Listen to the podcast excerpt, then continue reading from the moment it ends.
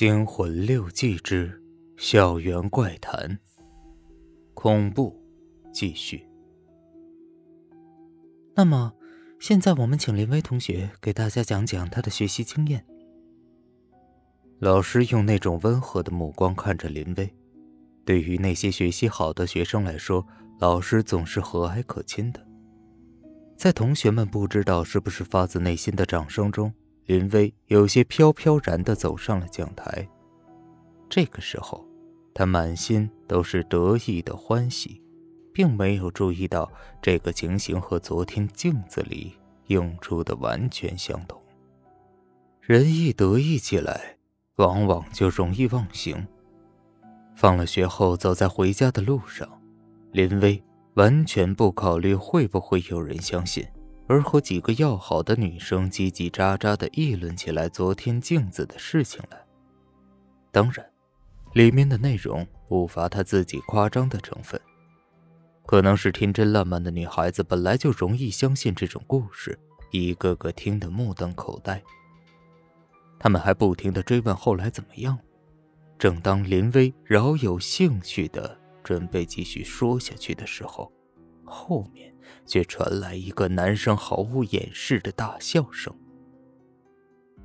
那个男生叫方军，因为长得英俊帅气，说起话来又一套一套的，平时很受女生们的欢迎。只是不知道为什么，好像一直以来就和林薇不大对付，经常闹点小别扭。当然，两个人也还没到水火不容的地步。林薇，你是不是夜里睡得迷迷糊糊？所以看见镜子里会演电视剧了。嗯，没没有的事儿。尽管林薇说的话大部分是事实，但被方军这么一说，却还是羞得满脸通红。你你居然偷听我们说话？偷听？拜托，讲着这么大声，全中国人都听到了。我说的都是事实，不相信的话，你可以到我家去看。林薇真的急了，他大声的对方军喊道：“我可没工夫陪着幻想狂一起做白日梦。”不管嘴里的话多难听，方军脸上一直是那种嬉皮笑脸的表情，这让林薇更觉得难受。还有啊，你们这些女生也真是的，这种连幼儿园的小朋友也不信的话，你们也会相信。好了，我走了，拜拜。话一说完，方军登上自行车，头也不回的扬长而去。被气得脸色发白的林薇对着他的背影狠狠的说了一句：“哼，小心别让汽车撞死。”方军这么一来，林薇就觉得周围的女生都开始用怀疑的眼光看着他，再没有人向他追问镜子的事情，气氛一下子变得很尴尬。林薇低着头，只盼能早点到家。都是方军这个混蛋。林飞现在一个人坐在梳妆镜前生着闷气，每当他心情不好的时候，就喜欢在镜子前对着自己诉说。他看着镜子里的自己，心里的气还没消，又多了点委屈。我我明明是真的看到了嘛。他伸手去摸摸镜面，可就在他的手。触到镜面的一瞬间，镜子上又映出了新的景象。林飞赶紧缩回了手，屏住呼吸，紧张的看着。这一次，和以前不一样，几乎是一张静止的画面。一辆被撞得不成样子的自行车，地上还有一滩殷红的血迹。面对骇人的情景，林薇感觉自己好像被一块巨石压住了。恐怖的漩涡要把自己整个身体吞没。那辆自行车，怎么像是方军刚才骑的那辆？不，不会的，我我只是说说而已。我可真的没想到你会被撞倒。不不。林薇想给方军打电话，但已经抓起了听筒，却又把手放下了。他怕方军没事又要因此嘲笑自己一番，但他更害怕听到方军出事的消息。不，没事的，方军说的对，不不会有那种事情的，我一定是太累了，所以产生幻觉。我要休息睡觉，对，睡觉。林薇踉踉跄跄的走到床边，一头倒在了床上。女儿连晚饭也不来吃就睡觉，脸色还变得如此不好，父母哪有不担心的？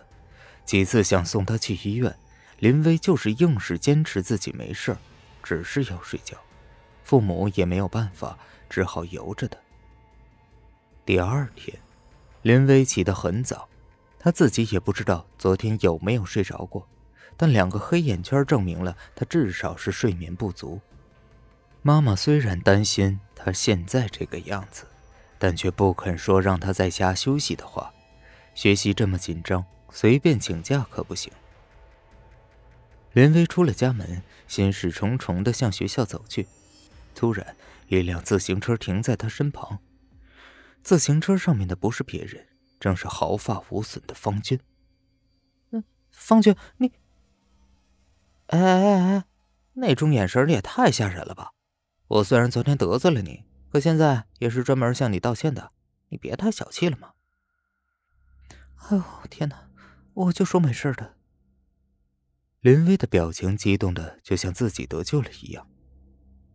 喂，你你真的不要紧吧？方军被林薇搞得摸不着头脑。你脸色这么差，还一直说胡话。谁在说胡话了？难道人家为你这么担心。恢复了精神的林薇又开始对方军的口无遮拦有些不满了。来吧，上来吧，我带你一程。那就不。林薇突然大叫起来，他想起镜子里并没有表明出事的时间。方军被吓了一跳，用疑惑的眼神盯着林薇。我我是说，不不用了，你一个人走吧。还有，呃，方军。什么？一一定要小心汽车呀。方军摇摇头，实在搞不清楚这个林薇在想什么，好像是精神不太正常。这样的人还是不招惹为妙。于是他上了自己的车。而林薇觉得他是一个人消失在了路的尽头。